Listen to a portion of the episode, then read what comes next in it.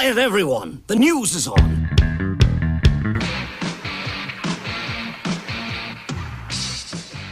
The Rolling Stones are now in the coffee business. They've teamed up with Keurig on the Start Me Up Iced Coffee Kit.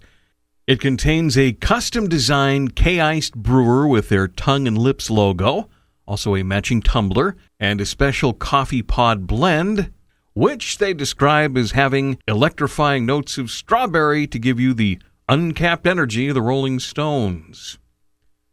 The soundtrack to David Bowie's Ziggy Stardust and the Spiders from Mars, the motion picture, is going to be reissued August the 11th. That'll be about a month after the film is restored and shown in theaters. The album has been remastered, and it includes two songs where Jeff Beck plays guitar that were not in the original film. Megadeth's Dave Mustaine is teamed with Epiphone for two new signature guitars.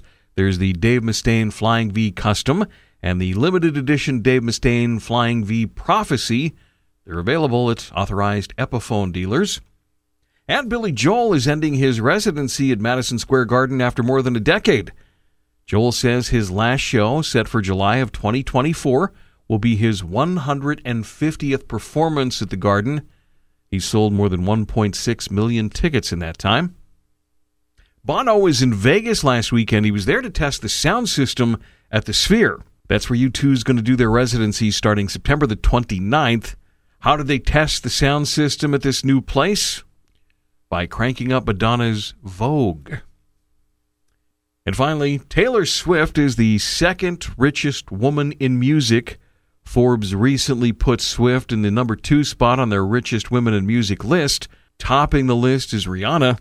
Forbes estimates Tay Tay's net worth to be around $740 million. And that's your music news.